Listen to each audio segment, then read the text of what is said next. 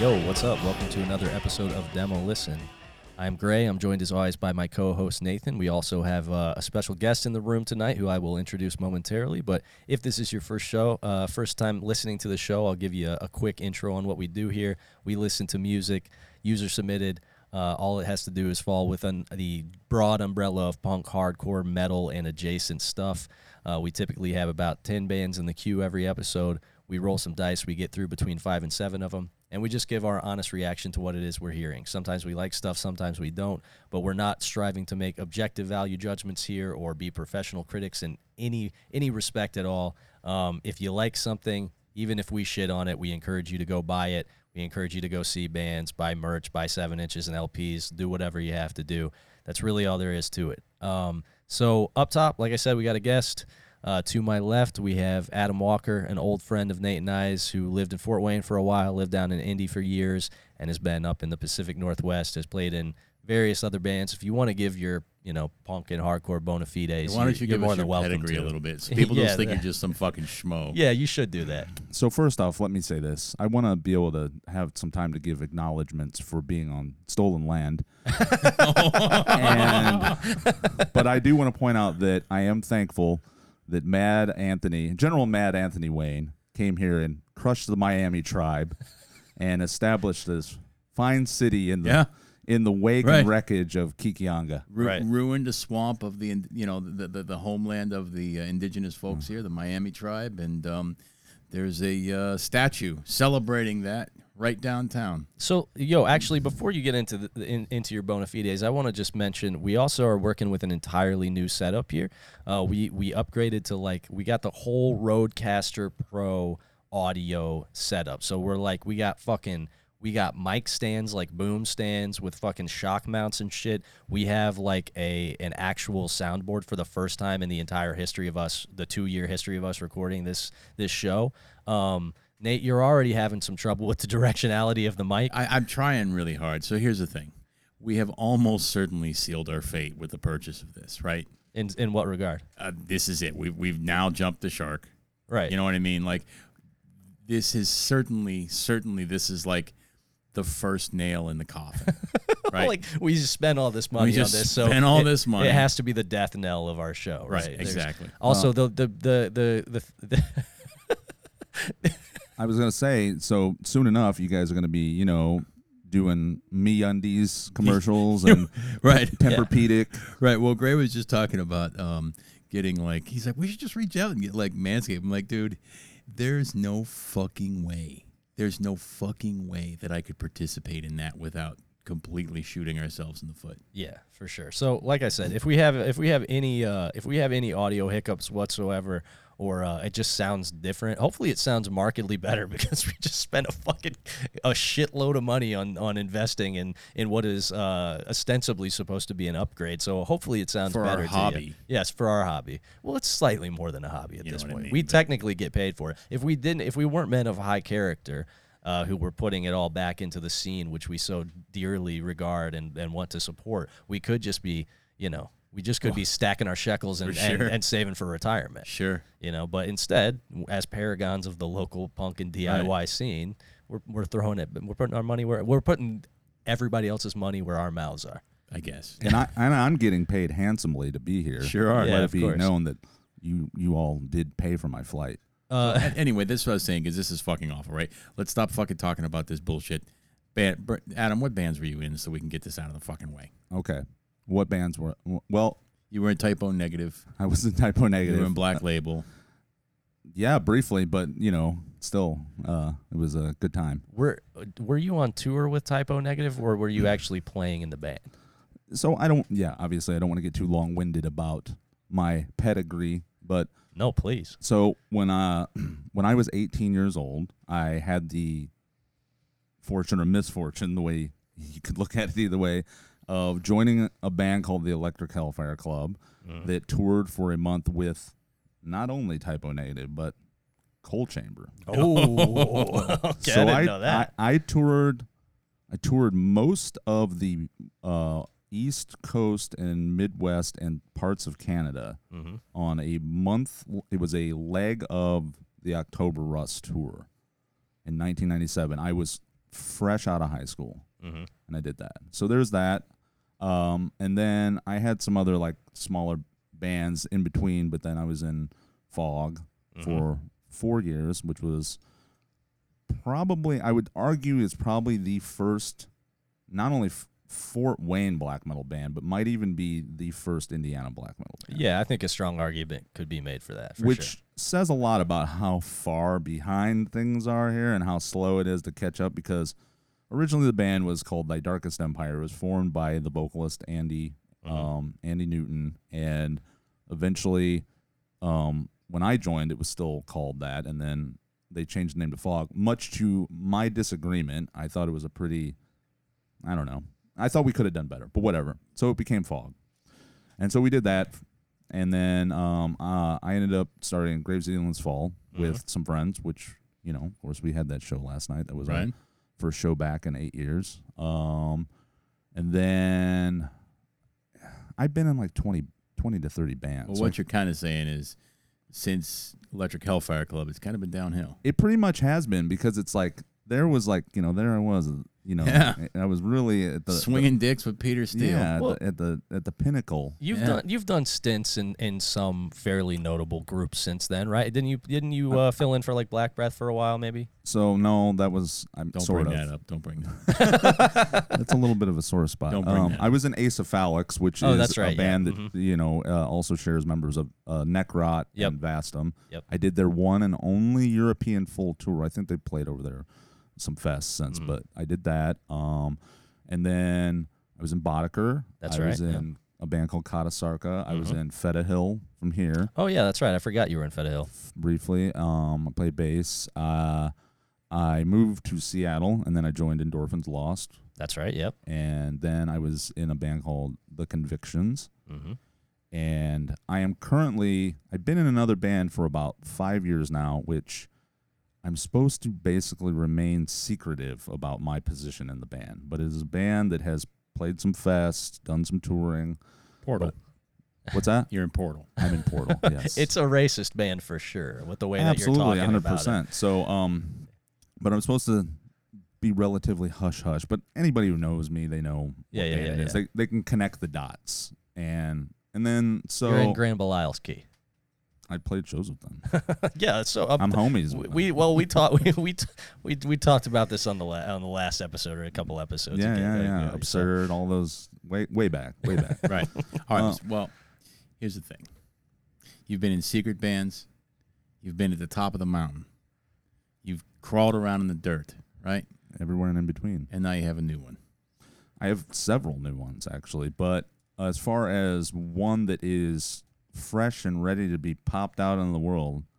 Uh, yes, there's a new one that um, has been gestating for roughly almost a year. It was a idea that was concocted between me and uh, John Caution of Weekend Nachos fame. So I'm gonna na- do a little name dropping here. Yeah, sure, why not? You know, riding some coattails here. But like John's a buddy of mine. We actually go back kind of far. Um, I met him. I met him in earnest um, at a show that a bunch of my friends and I went to at a place called Fuck Mountain in Chicago. It was Weekend Nachos, Hatred Surge, and Iron Lung. You, were you there with us? Yes. Sorry. So, and like, it's funny because John has been straight edge for a long time, and we talked about this, and he had no recollection of this whatsoever. He's like, we didn't play that. I'm like, you totally fucking played that. And I actually like... corroborated it with other people that went there. So Nachos was a band for a long time and played a lot of fucking sure, shows. So, so yeah, I don't I don't fault him for, you know, letting some of it slip through the cracks. Um, we we were at the fest that Weekend Nachos played that was essentially one of their first shows. It might have been their debut it was show. Like a Chicago fest. Chicago fest where infamously um, apparently Jack Control slapped John because of a disagreement, okay. and then while we were watching World Burns to Death, a guy ran up on stage and yelled in the mic, Weekend Nachos rule, and did a stage dive, and then Jack Control goes very menacingly, I crushed your nachos. Yeah, yeah, and it was pretty sick. Yeah, that's so that was good. That was my introduction to that band, and um, then again, I'm I met John at that show because at the time I had a vest that had a carcass patch on the back. And he basically struck up a conversation with me. I was like, that's a sick patch. I was like, cool, man, you know, and like there was that. And then we actually, Ace of Phallax, when we did that tour, we played a fest in the Basque Country with Weekend Nachos. And I'd seen John since, you know, like they played in Indy quite a bit. And yeah. And then so it was funny because like we pulled up next to them in the van. And I was like, I did this. And he's like, you know, it was like one of those things. Like, what are you doing here? Adam made that face. We make big eyes and make an O face and point at somebody that you know. Yes, yeah, yeah. For the for the non-visual medium that you're currently hearing this through, yes. I was like, oh, oh. Yeah. So I did that, and right. then, uh, yeah, and so like you know, we played that, and basically from then, like we really kind of tried to s- stay in touch, and yeah. you know, regularly talk, and um, we just had this. We concocted this idea. He was just like, dude, I want to start a death metal band with you. I was like, sick, let's do it, man.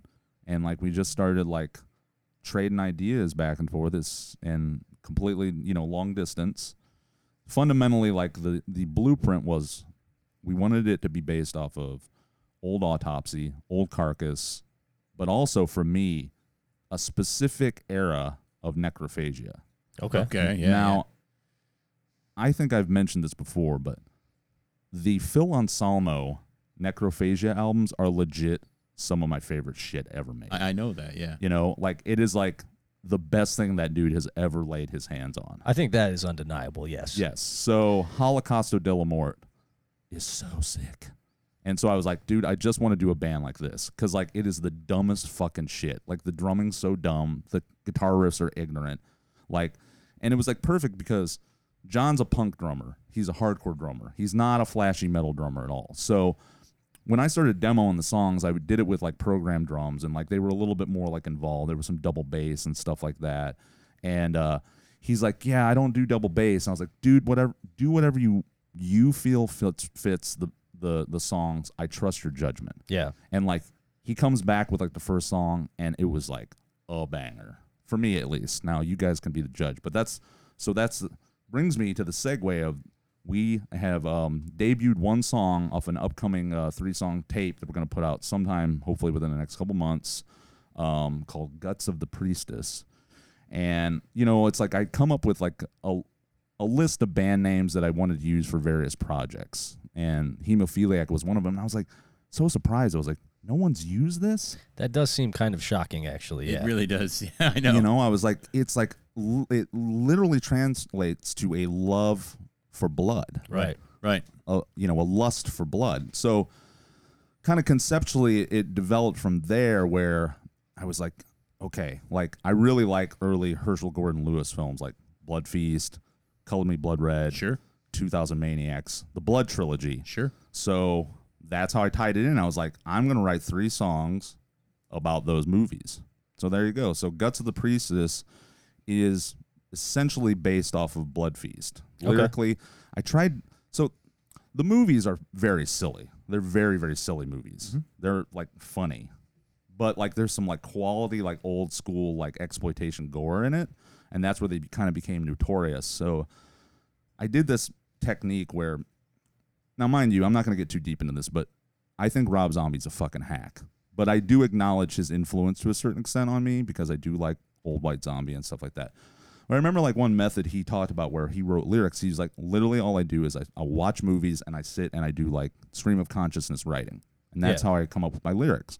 So that's what I did. I just sat down with all three of them, stream of conscious, consciousness, a bunch of lyrics, and then just kind of edited them down. To the, and I tried to like, in my own way, try to elevate it so it's like they actually genuinely sound menacing. So I was trying to make like fundamentally silly movies seem menacing. Yeah, for sure. With this. So there you go.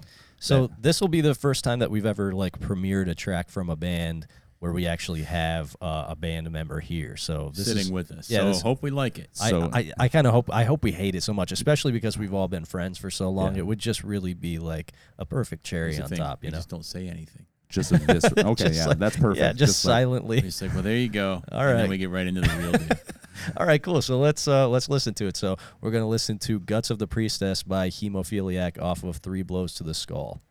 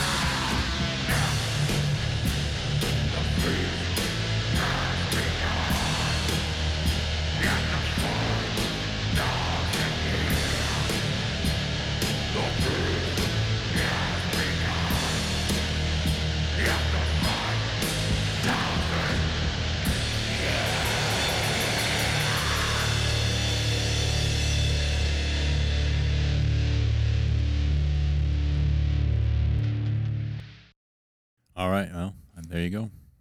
There you go. Cue, right, cue well. the crickets. Thank you. uh, so that was Guts of the Priestess by Hemophiliac off of their demo Three Blows to the Skull, which you said is coming out basically as soon as uh, as soon as like the tape duplication plant can can make it happen.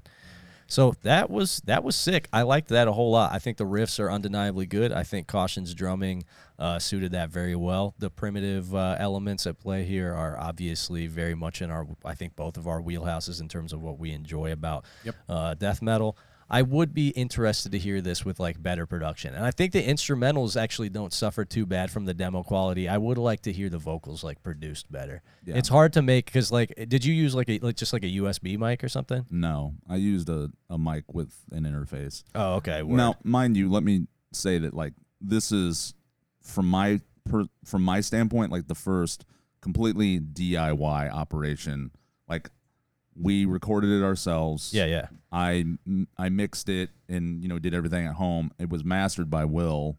Will Will Killingsworth? Will, Will Killy. So okay. um, so it was definitely a, a learning process. Yeah, and I will sure. say that, like, the vocals were the hardest to get mixed properly.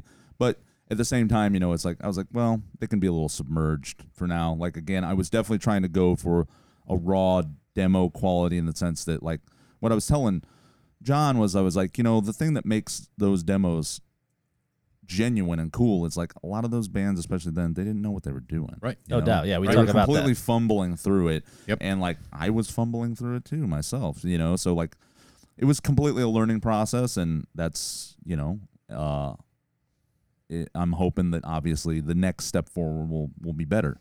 Yeah, yeah, so. for sure. No, I thought that was sick. I'm stoked to hear the uh, the other two tracks on that for sure. Yeah, so we're thinking about dropping uh, a second one later before the tape comes out, depending on that timeline, and then we'll do the whole thing. Dope. Yeah, yeah sounded good. Brain shut off. I think you hit the fucking. Just, I, th I think you hit the nail on the head with the with the major sort of path that you wanted to go. Yeah. Autopsy and fucking, you know, necrophagia. Cool. Yeah, for sure. Glad you guys digged it. All right, so let's uh let's get into the uh, the queue proper for the week then. So. First up, we have got Old Nick. This is a submission by Jay, who plays in Coldbratz. So this is kind of uh, this is kind of a continuation of a previous submission because we had uh, that band Curtainwall, that project Curtainwall, um, that we both liked. Uh, this is a dude from Curtainwall's like other project. So I think this stuff is more like over the top symphonic black metal shit, uh, which the art certainly fucking reflects. Um, then we have got No One People. This was a submission by Brandon Hayden, and interestingly enough, literally purely by happenstance, people sometimes accuse us, accuse us of, like, cooking the fucking books here, and right, I, I right. assure you we literally don't. Like, I, I'm not I'm not just putting on here. Like we, And even if we do? Fuck you. It's our show. It's our show, fuck right. Off. But, like, tr just for full full transparency here, we don't do that. But, um, so Adam contributed to this project. Um, it is, like, uh, uh, Seattle-based, right? No, actually, the core, which is Brandon and, and his wife, Krista, are based out of Prescott, Arizona. Oh, no but, shit? But oh, they're, okay. they're from the Pacific Northwest. Oh, okay. Word, so, word. There yeah. you go. Okay, so, yeah, we got No One People with Man Cage, so this is a project that Adam contributed to. Uh, we had it in the queue a while back, but the dice didn't didn't, didn't favor it, so uh, Brandon resubmitted it.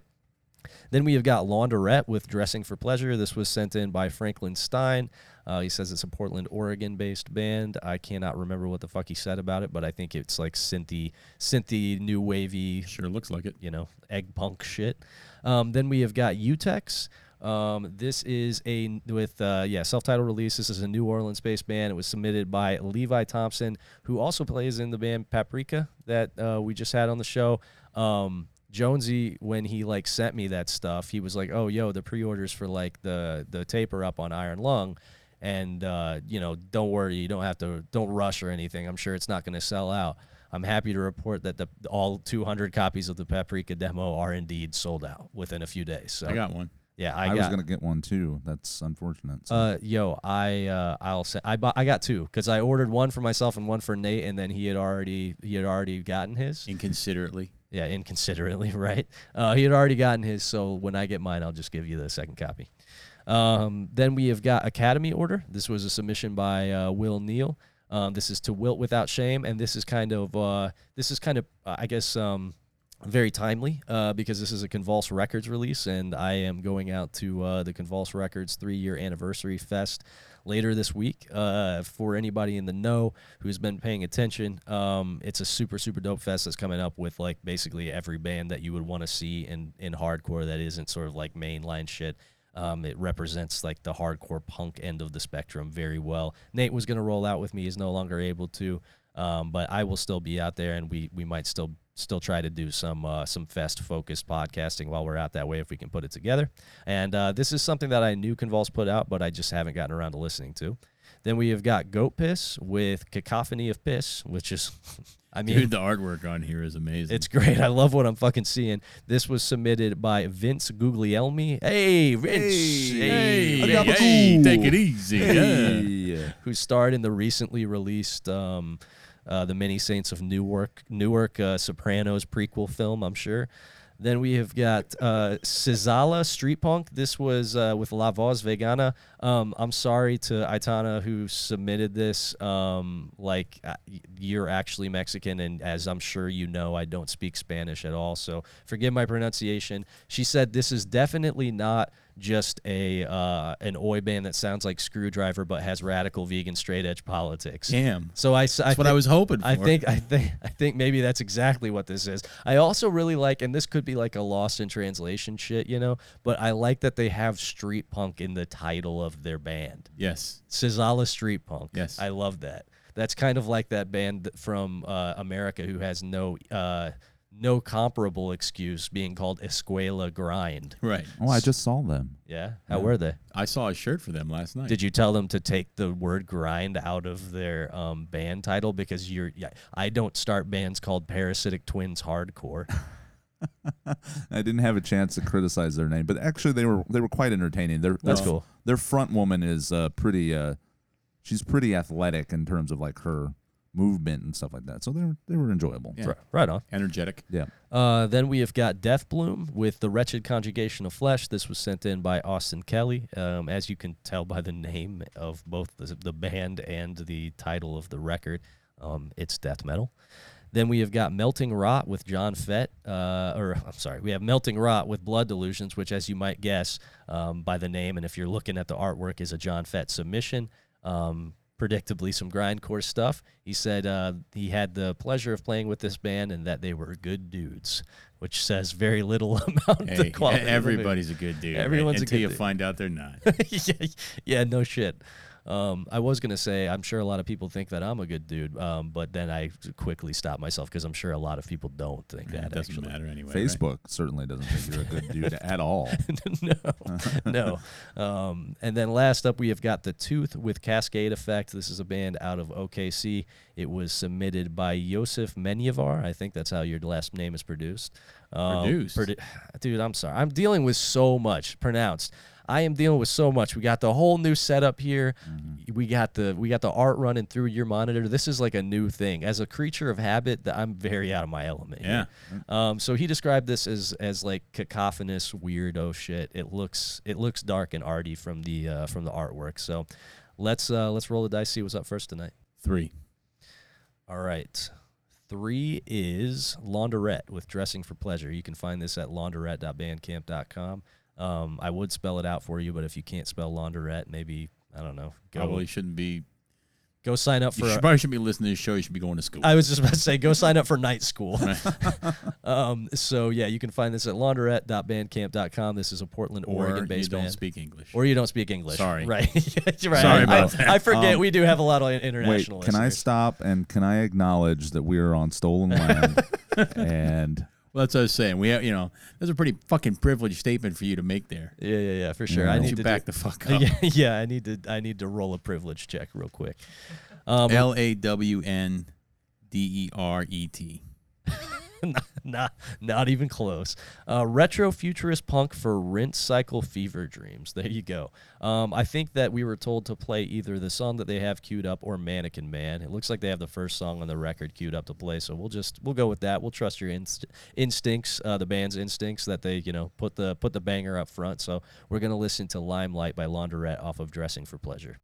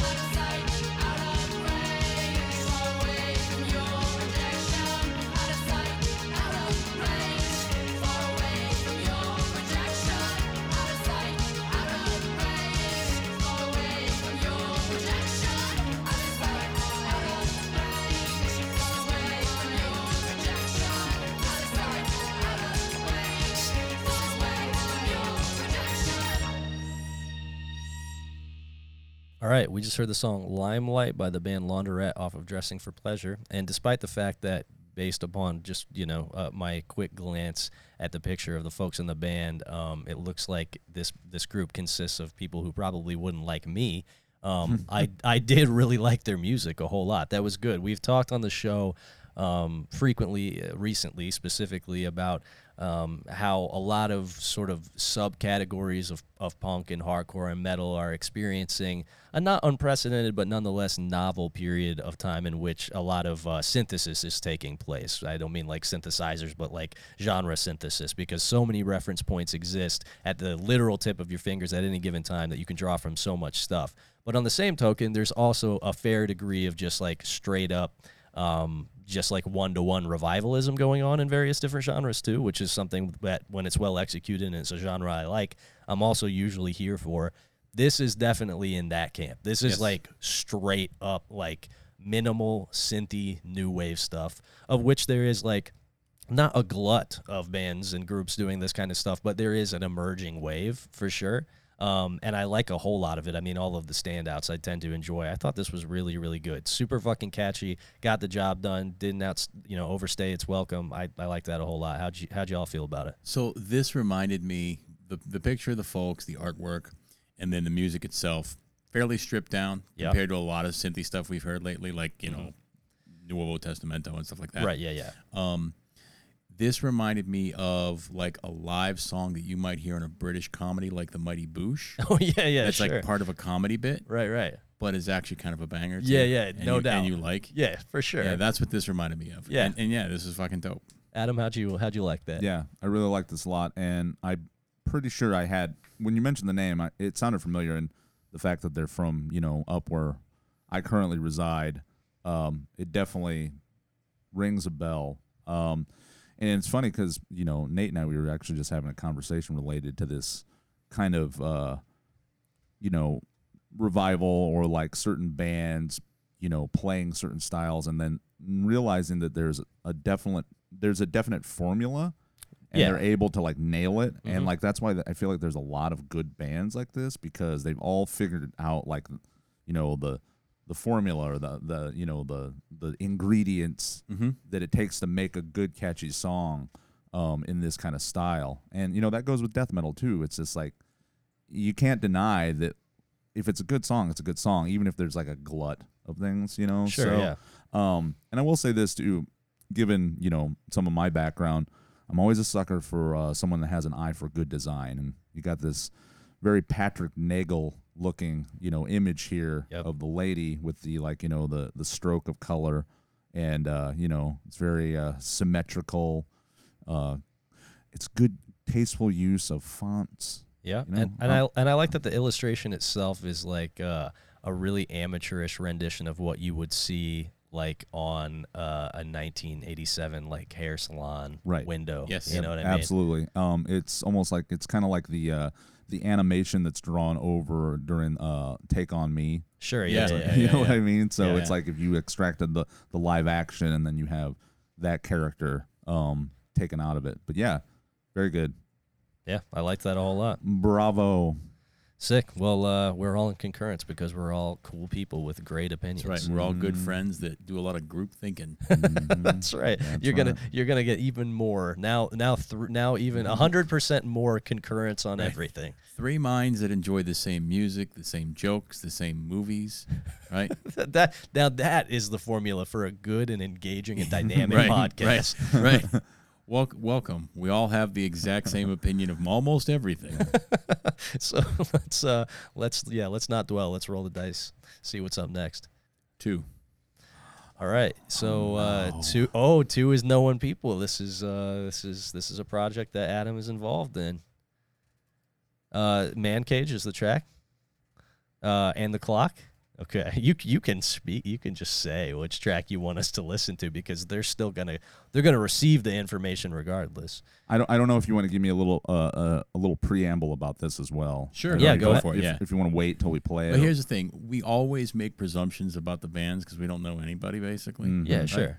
And we make wild presumptions sometimes. Mm-hmm. Yeah. Not only about, like, the band members' personalities and tastes, but their intellect, uh-huh. um, a lot of things. But now we have a band member here with us, so go ahead.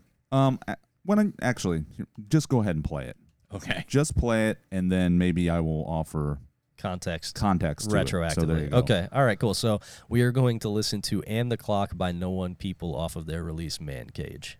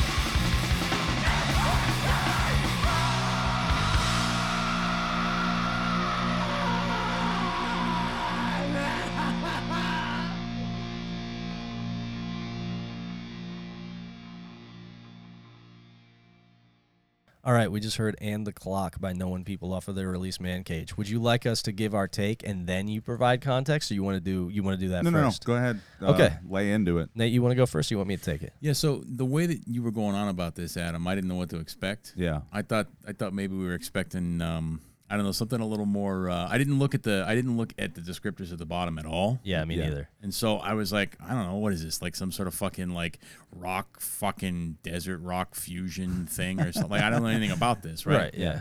It's just basic fastcore with a little bit of a rocky part in it. Yeah, for right? sure. I when so when I saw the artwork for this, I was like, "Oh, this is almost certainly going to be in this sort of like P V or fastcore realm." But when when Brandon, who submitted this, pitched it to me, I don't think he provided really any context for what it sounded like. He just kind of emphasized the fact that this was like a collaborative project with friends. So my mind originally or initially and immediately gravitated towards the worst possible iteration of what that like combination of words could mean. Like this is going to be a fucking folk project or something. Like right, that's what I mean. That's like, what I yeah. immediately thought, right? I was like, "Oh Jesus, a, a long distance yeah, collaborative a project fellowship among friends. Right. Who gives a shit?" Right. But exactly. no, this was just a uh, really competent fastcore. I think we often um I, I think we often low rate a lot of fastcore on this show just because We've, we especially, as we have talked about on this show time and time uh, again, we're, have are very been there, done that on this stuff. Yeah, I mean, we've we've we've basically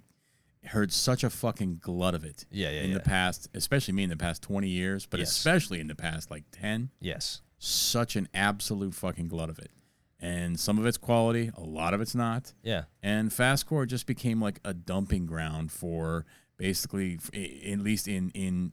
my experience, right? Mm-hmm. It just became a dumping ground for like low effort, low hanging fruit horseshit by people that primarily just wanted to fucking get drunk and didn't actually care about right. what was coming out of the other end. Right. But I thought that this was actually, uh, this was like a surprisingly thoughtful taste on, take on it musically, in the sense that I think there was, uh, it's clear that there was actual mind paid to like song structure here. The stop-start aspects I think were really effective. Uh, the little mid-tempo moshy part was fun, rocked out. I yeah, I think this is this is pretty good. I would not immediately gravitate towards this. I think I'm gonna place this like right in the sort of like middle area of shit. Uh, this is at the higher end of a lot of the fastcore that we've heard on here, yes. but for my taste, still like. I would never ask somebody to turn this off, but I would I would probably not put this on willingly in my Here, spare time. Here's the thing. We oftentimes say, like, a lot of times the context of the band matters a ton, right? Yeah, sure. And so, like, if you see the band live or if you know somebody that's in the band, it, you probably think it's fucking dope. Right. I know somebody that's in the band. It exceeded what I was expecting because Adam kept, like, pulling on his collar anytime we talk about it. Well, and I did that because I know your opinion on this type of music. Yeah, So yeah, I was yeah. like, you know, give it a shot. Yeah. Um, you know, I'm... We're not full I'm on not haters. Add any no, qualifiers but I, I felt yeah. I, when I'm full on haters, the problem is I love it too much. I have such a high fucking standard for it. Right, right? Exa right. That's like, exactly that's it. That's the right. fucking problem. Yes, right? Yeah. So I'm not just gonna like fucking gobble down anything that has blast beats that throw my fucking way. Like, right. Yeah, I maybe I did fifteen years ago, but I sure as shit I'm not now. Right. And I have a very high standard because, at its best, like this sort of shit. Fastcore, P V, that sort of stuff is some of my favorite stuff. No doubt, yeah. But the problem is, a lot of time, it's not at its best. Yeah. This was pretty solid, pretty fucking on point. The vocal delivery was good. I dug it. Adam's in the band. Yeah, I dig it. Yeah, quite right. quite capable. Not bummed about this at all. And and like, but the thing is, there's not a ton that's different from like it, it's it's a narrow lane. Yeah, for sure. It's a narrow lane, right? Yes. So given the context, yeah, dug it, and I'll give it like a higher score. But nevertheless, it is it is. Uh, at the uh, upper end echelon of what we generally hear. Yes, I agree with that, right? For sure. At least there was no fucking, like, you know, Cookie fucking Monsters? Cookie Monster, yeah. Max Ward, fucking Eric Wood bullshit in this. No doubt. So now do you want to so, provide context for this? I made it through the gauntlet. I had two songs played right in front of you guys, and now I can, I can loosen up. Now we can move on. There you go. Ah, I feel, feeling great, feeling good. Uh, so... The context within this is uh, that I feel I should provide is this is an interesting collaborative pro uh, project because No One People is expected to put out multiple releases with different lineups each time. Mm-hmm. The whole intent behind why Brandon and Krista formed it was to have their friends participate on each release and, you know, change it. But they would be like the core that would write the music, write the lyrics, yeah. kind of drive the vision of it. And um, I used to be in a band with Brandon. I was in Endorphins Lost, and I've been friends with him and his wife for quite some time. They are some of the hardest working, most dedicated musicians I've ever met in my life. Like, Brandon has done so much to maintain his relationship with his bands, even though he's moved, like, very far away. Yeah. Endorphins Lost is still very active. Uh, they're also in Transient, also very active.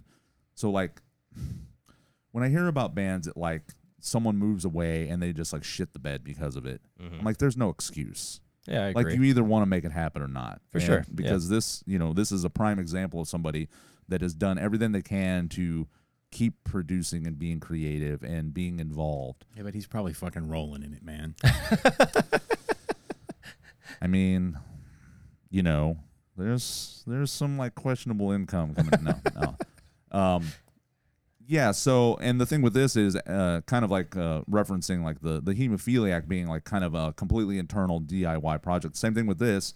They have a pretty nice like little home studio there, and we just came down and um, we learned the songs, came down. It was me.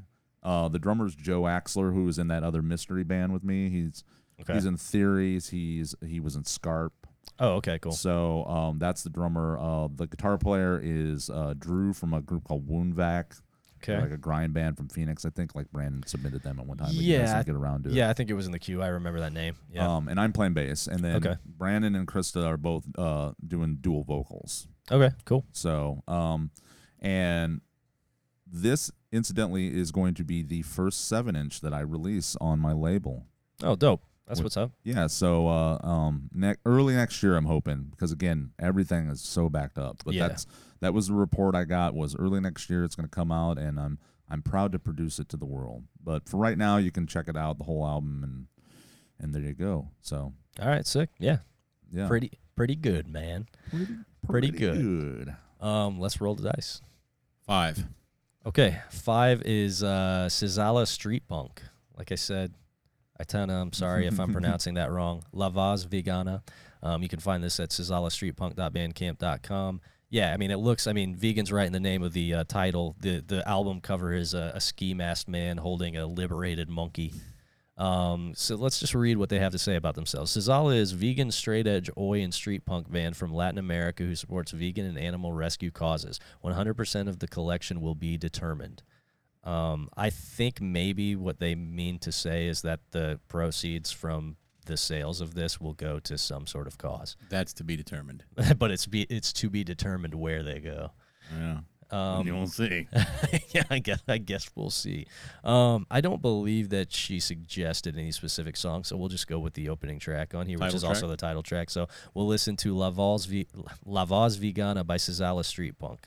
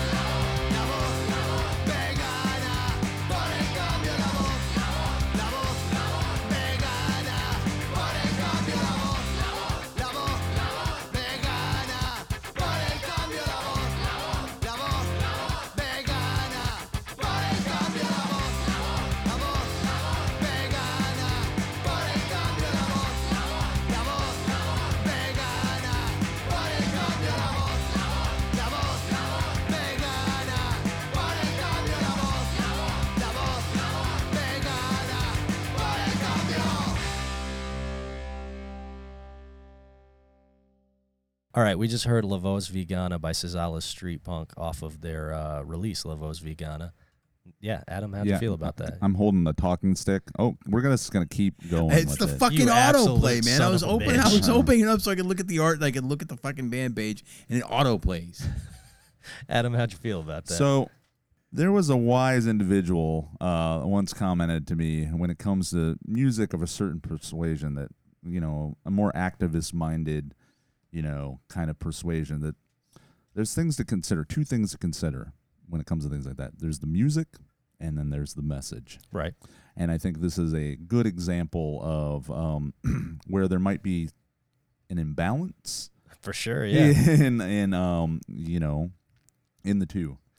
Yeah, I, I agree, and I actually think that it's kind of, it's strangely fitting and in line with, like, Oi's fraught history, Oi and Street Punk's fraught history, because there's often an, an imbalance between the music and the message, but usually that message is one of uh, white power and heritage, right? right, right, and, right. And oftentimes the music is a an, an afterthought to presenting that That's message in a lot of, like, racist Oi and yes. shit, with some notable exceptions. Mm. But... I, I all, it also really struck me as somebody who, you know, I've been vegan for a long time. I was interested in, like, you know, nineties vegan straight edge stuff, um, even before I actually became vegan. And, like, this, maybe it's just my my familiarity with that, you know, broad swath of, of bands that were playing heavier music in the nineties and, and early aughts. But, like, this seems like an incredibly ill-fitting vehicle to, like, deliver a militant vegan message. You know what I mean? Like, I hear Earth Crisis, and I'm like, I'm going to go fucking, like, I'm going to go liberate some minks. You know yeah. what I'm saying? I hear, like, the fucking crushing breakdowns mm-hmm. of Earth Crisis, and I'm like, yeah, okay, I'm, I, I, I could see somebody, somebody being um, compelled to action based Listen. on the strength of this music. Right. Whereas this is very celebratory, lighthearted, very like my first punk band, like major bar chord type of deal. And I'm like, this doesn't, this does not at all want, want to make me go, you know, fucking break every lock and empty every cage. I was going to say, this does not uh, compel me to want to terrorize people for lifestyle choices. Yeah, not at all. No, not at all. I, I, I want to be menaced into feeling as if I must adhere to the message that's being presented, and this did not do that for me. It was too cheery, way too cheery. Way too cheery. Like, if yeah. this song had a lot more snarl to it. Yeah. You know what I mean? For sure. Like, as far as, you know, the chord progressions and the riffs and stuff, fine. It's sure. it's fine street punk oi, right? Yeah, sure. But there was no teeth to it. No, not at None. all. None. Even with the vocal delivery, it sounded happy. Yeah. Right? Yes. Like, everything about it sounded pretty happy. I didn't have a problem with the song per se. I just wish it were meaner. Yeah, for sure. And also, like, this is this is incredibly entry level for street punk. Like, you could you could find Sure. twenty to thirty songs with very little effort that probably utilize this exact same format and chord progression. And like I, we've said on this show many, many times, like, innovation is not a critical component of making good music, especially when you're just doing kind of like rote genre recitation, which I'm, I'm personally not mad at when it's well done.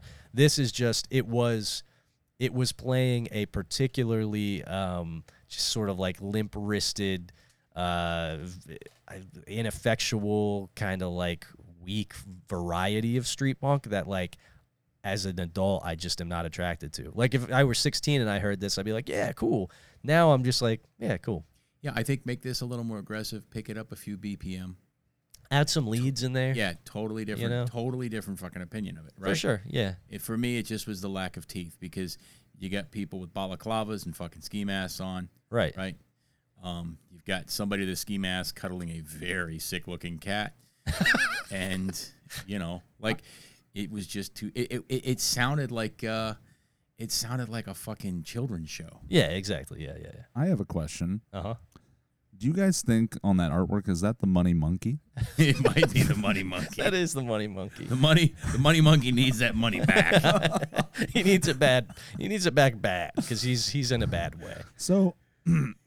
I completely skipped over the whole street punk thing. Um, like I, like studs and leather street punk shit? Never never was my, my steez at all. I tried to give it a shot, like, way late. Mm-hmm. I remember, so there was a record store I worked at that incidentally Nate and I met at. Right. Um, Nate's mentioned it. It was Subterranean. It was downtown. Yep.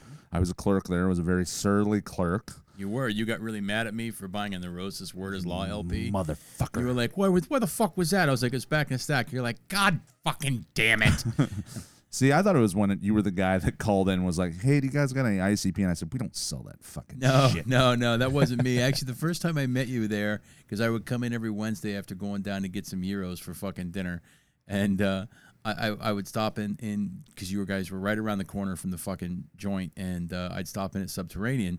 And was perpetually disappointed, right? Yeah, sure. I mean, very disappointed because, you know, being from around Pittsburgh, every Friday night it was fucking record stores, shows, fucking, you know, toy store, and then uh, like it, like grown idiots, we would fucking go into like, you know, we would go into like Toys R Us and wait till they put the fucking boxes of Star Wars figures down on the ground and hurry up and open them and look for the rares and shit like that, and pay, pay, pay, you know, pay just like a minute before they closed, right?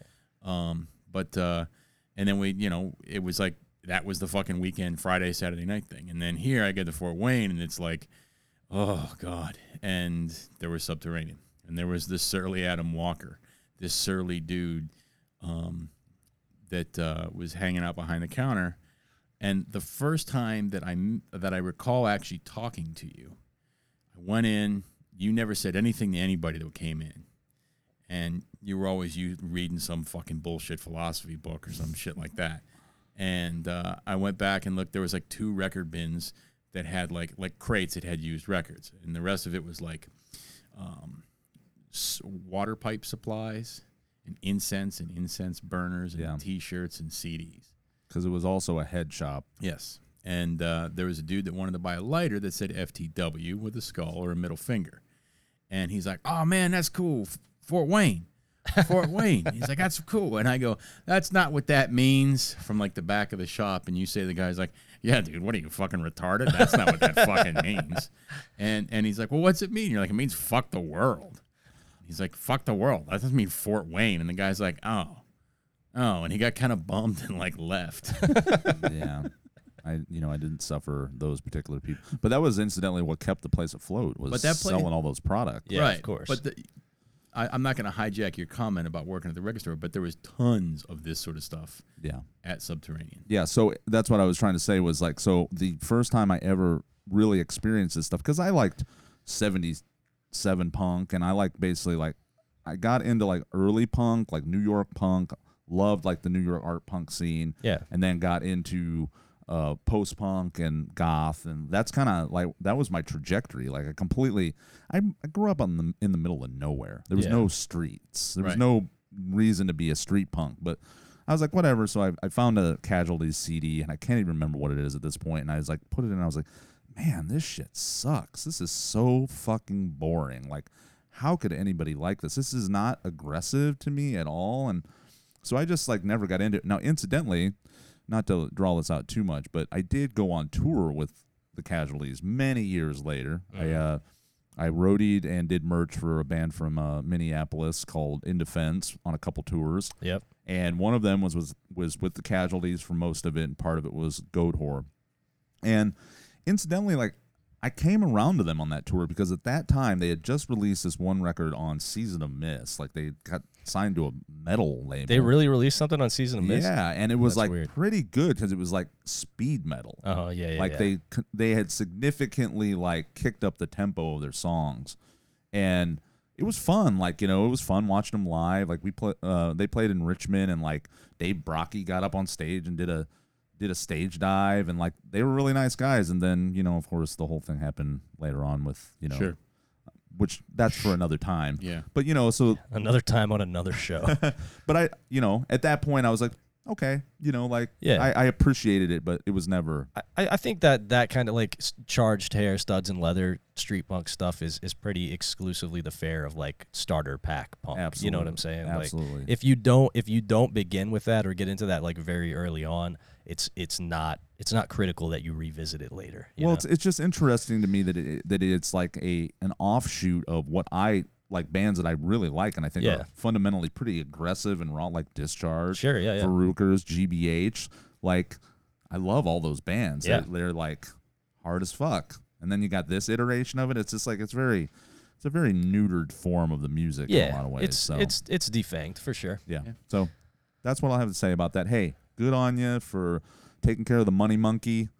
Um, yeah. But, you know, your, your tunes aren't, they're not doing much for me. So yeah. Yeah. But um, I'm glad that they're taking care of the, that poor little little dude. Yeah, let's roll the dice, see what's up next. Also, Nate, I'll, I'll edit this out, but if you can, if you can get, if you can get that I'm, mic. I'm trying, man. You're, you're, but I can't see the fucking, I can't see what I'm looking at. Just act like it's a big cock. You're you're struggling. Your voice is compared to Adam and I. It's like you're in a distance. How's this? Yeah, that's fucking great, but it's gonna fuck. It is gonna fuck with my ability to mix this appropriately. Okay. So maybe back it off a little bit. On the next episode, we'll try and keep it more consistent. Yeah. But how's this? That's that's a lot better. All right. So at some point during this episode, people are gonna be like, "Yeah, this sounds good." Um. All right. What did we What did we roll? All right. We rolled a uh, seven. Okay, seven. Uh, so seven is The Tooth with Cascade Effect. You can find this at The Tooth O K C. Also, I think I think maybe I should just make an executive decision here and say, since we're already like around the hour mark in, we maybe just forego messages on this one, especially since we got a guest. Maybe. You know what I mean? And just like try and power through some music. Okay. Um, if you want to do that, that's fine. I, I would like to do that, yeah. All right. That's, I mean, that's fine. See, I when, when we have guests, which is not very often, I, I kind of forego that rule. It's like a guest kind of implies that, you know, you're getting more bang for you your get the, buck. You get the full fucking thing. Yeah. So right? whatever. But uh, it's it's your show. We do man. every song. We do every band in this one. yeah, yeah, yeah. And then all the no, I've been uh, I've been outvoted, so we'll do yeah, we'll do that. Once again, I mean, I am getting paid handsomely for this. I think you. Yeah, for sure. I'll defer. I don't. I don't give We're a shit. We're gonna do so. We might as well not even roll the die anymore. We're just gonna do all ten bands. Let's just do Hell Week right now while I'm in town. Yeah, we have like six fucking weeks of shit to make up. So. Oh, dude, we got we've got more than that. We're in early August with submissions right now. I know. It so we, we're gonna be so far behind the fucking. It is. It's curve. October now. Yeah, right? yeah, yeah. For like, sure. What the fuck are these guys still talking about? This band they broke up already. So uh, let's just listen to. Uh, they got the opening opening song on this E P queued up to play, so we'll go with that. So we're just gonna listen to "Piercing the Skin of Grief" by The Tooth off of Cascade Effect.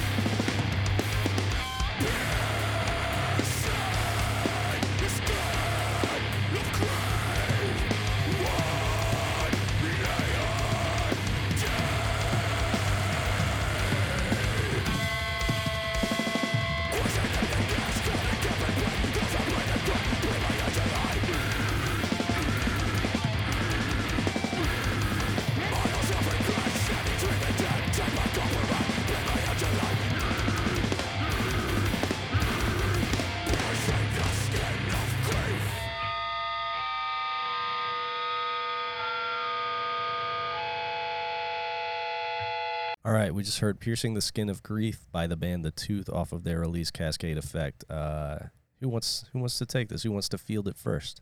I was going to say that this sounds like something Adam would have been in when he lived in Indy. That's true. Yeah, it's it's not it's not entirely uh, it's not distant from something you might have been doing down there. Once again, like minds. Gen- generally speaking, this was pretty solid. Yeah, I yeah. don't revisit stuff like this very yeah. often. We've said it before because. Anymore, I like my shit to be of a single flavor. I'm not into right. the fucking King's Castle of fucking ice cream scoops, right? Just right. give me, just give me one. Yeah, yeah, right? yeah, for sure. But that said, this is a pretty good blending of several different things that kind of got the blood going a little bit. Yeah, this was like obviously masterfully executed. I mean, like uh, the the songwriting here is good. This is not. This is not a variety of heavy music that I revisit often, but as a dude with like a Converge throat tattoo, it's certainly one that was formative on me. Um, you know, this is this is of the the mid to late aughts slash early teens variety of dark, heavy, metallic, kind of techie, hardcore slash heavy music that was definitely birthed from like Converge and early Cave-In. And gave way to bands like Gaza and Trap Them and shit like that. Yep.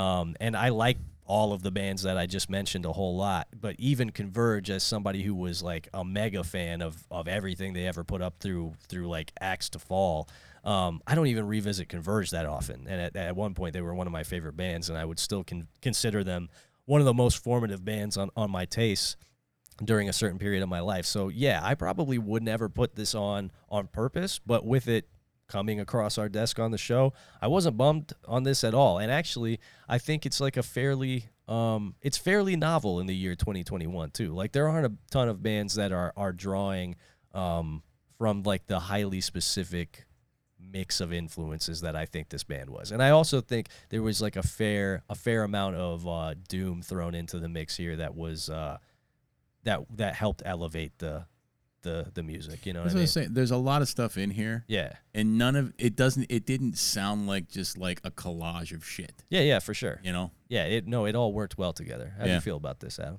Yeah, so I I totally had that thought um that it resembled some things that I was I had a tendency to write, you know, and, and do at one point, and it's interesting to see and hear a band doing that now, because like I said, it's It's not something that happens often. Maybe it's that kind of thing's coming back around, I, I guess. It, it's probably it's been about ten years since this had its moment in the sun, so it's it's due for a revival at some point. So the interesting thing about this type of stuff, and the reason why I personally gravitated towards it, and you know, Nate I think can corroborate this to a certain extent, was so you know I cut my teeth on death metal and black metal, mm-hmm. like at a point where you know it. W It was still fairly new, you know, and um, so that was like my origins. But what happened was, as time went on, like I got progressively more into a certain iteration of crust, yeah, you know, crust and like D-beat, and then that coincided with, you know, the uptick of more metallic hardcore stuff yeah. like Converge and Cave In, like you were saying, and then early Mastodon. Sure, yeah, yeah. Um. And then, like, even stuff that, like, uh, Chris Callahan was involved. Oh, yeah, like Cursed, Cursed and stuff. And stuff yeah. yeah. So that stuff all, like, meshed in a way for me that made sense yeah. where I wanted to, like, create those kind of sounds together. I wanted to mm-hmm. overlay them where it was, like, it had a certain, like, heavy, dark, hardcore sensibility, but definitely was rooted in metal, yeah. you know, and was burly and really emphasized, like, loud amplification and, like, mm-hmm. very, very, like... you know, like um, heavy guitar tone and stuff like that, and introduced a lot of like weird time changes and atonality. And so, yeah, I mean, I really like this a lot too, given that. And same, I don't really listen to stuff like that anymore. Once in a while, I'll go revisit it. Like, you know, I was also a Converge super fan. Yeah. You know, I um, they were definitely very integral into the kind of sound that I wanted to have at some point. For sure. So... yeah, and uh, these young gentlemen have uh, very nice hair. Also, I tell you what, I was I was looking at the picture individuals of with very nice facial hair. So I got to give him credit for that, for, except for the one guy. The one guy's got kind of a dirt stash with like the chin beard, which incidentally, that's a throwback. Also, yes, we all had chin beards. Oh yes, in the early two thousands. Sure, you know, I'm so lucky enough to have never been you, able to you, even yeah, you grow were, enough chin hair to do that. Right, and you so. were just able to bypass that. But like right. early two thousands, the chin beard was in vogue. You could find pictures of me with like an eight inch Abraham Lincoln. Oh, beard. oh, I know. Absolutely, you can right. find you can find a few. You can right. find a, more than more than a few. There's pictures probably more pictures of me looking like that. that than anything else. That's actually probably true, yeah. The, yeah. the the the guy that we're referring to specifically with the mustache and nice hair actually looks like our, our friend Darren that we were discussing. He a does, young he Darren. Does he does kind of look, like, look Darren. like a young Darren. My, my point with this was, again, with the fucking woods and the faces. yeah, for sure. Right? right? Yeah, yeah. Here yeah. we go again. Hey, guys, there's a fucking, there's a fucking wall of fucking dirt with some roots in uh-huh. the woods. Let's go out there and look like we couldn't give two shits. Well, my, my man in the leather jacket's wearing a Wolves in the Throne Room shirt, so you got to have that also. Okay, right? yeah, yeah, sure. So they're clearly they're they're in tune with nature. They I, are, I, yeah, yeah, yeah. I, I had one chance to see Wolves in the Throne Room. Went to them, saw them. Uh, they played at the end of the night. Uh-huh. They spent forty-five minutes dicking around with the keyboard trying to get it to work. You so told I left. me about that. Yeah, yeah, yeah, yeah. yeah. yeah um, They played a show in Indy years ago, and uh, this guy that I knew um, who was a complete maniac, I was talking to you about him like not too long ago as far as roommates go at the secret location. This guy like apparently told uh, their merch person, their merch lady, that he hoped that, that she would get raped.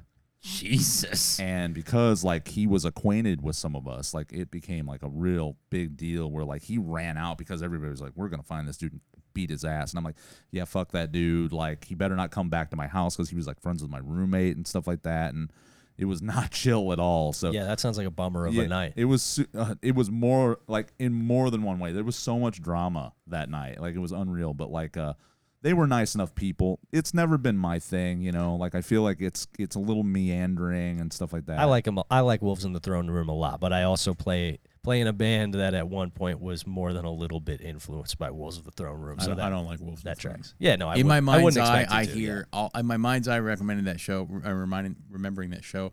I, I seem to remember people like openly complaining and telling them to play. Yeah, yeah, yeah. But it might have just been me. yeah, maybe. Yeah. Come so, on. And so I just, I just left. I was like, yeah. fuck this. Word.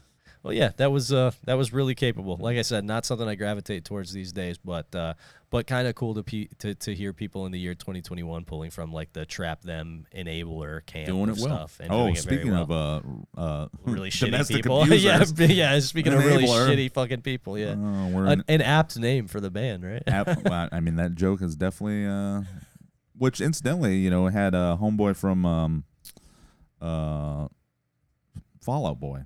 He was their drummer. Andy, yeah. Andy, Andy played drums for Enabler for a yeah, while. Yeah, yeah, yeah. That was interesting. So, all right, what's up next? Six.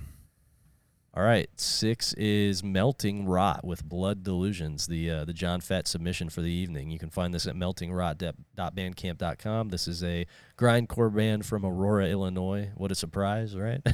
um, let's uh, let's just jump let's just jump right in. I, um, I, I really I really want to hear the second song because it has a very good title. Buried Alive, Dug Up, Then Murdered. Yeah, that's not bad. Yeah. They do have the third song queued up to play, though, so we'll okay. we'll defer to them on that. So we're going to listen to Force Funneled Bas Battery Acid by Melting Rot off of Blood Delusions.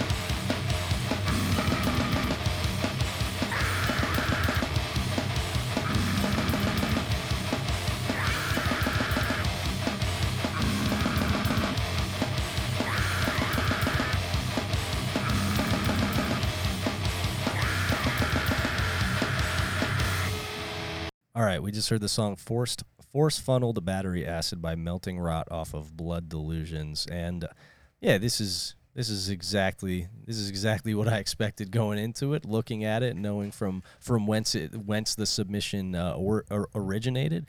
Um, this is like at this juncture in my life has been relegated to the role of basically strictly strictly background music.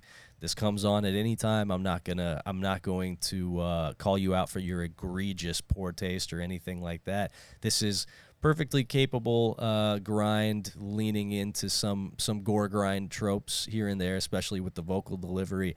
You know, it does very very little for me. It's it's pretty run of the mill in terms of of what's on offer here. It's not bad. You know, the guitar sounds like it's broken.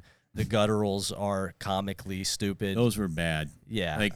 But they're but again, pretty pretty on brand for like gore grind stuff. I would have liked this so much better if there was actually a little bit of like shifting on the vocals and make it sound like fucking Hemorrhage or something. Yeah, for sure. Yeah, I would have liked this quite a bit more. Yeah, that would have helped a lot. And like I said, I'm not bummed on this at all. I you know I'm not I'm not angry at this. I don't think that this is bad. It's just um there's just no space left in my brain for stuff like this, really. You know what I mean? It, I I accumulated so much of it over the years. This is it's just I'm at I'm at capacity with it, I think. Yeah, I thought it was I thought it was fine. Uh, like I said, vocals weak part for me.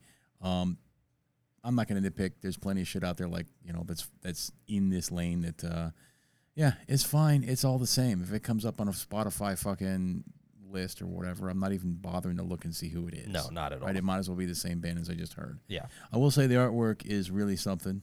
Yeah, I like the artwork. I like the artwork. It's some sort of ski mask mutant really taking it out on the ladies. The artwork is much higher quality, actually, than you would typically expect uh, to be associated with a release like this. So, yeah, and that's I was looking to see who did it because it's actually pretty dope. Um, and I guess that's kind of why I was disappointed with how sort of like lo-fi this was. Like it yeah. wasn't like real full in the ears. And, that too, yeah, it was kind of thin. Yeah, and um, but whatever. Adam, how'd you feel about it? Yeah, so the vocals definitely were the, the weak link, most low effort part of this that could have could have been punched up a little bit. Um, yeah.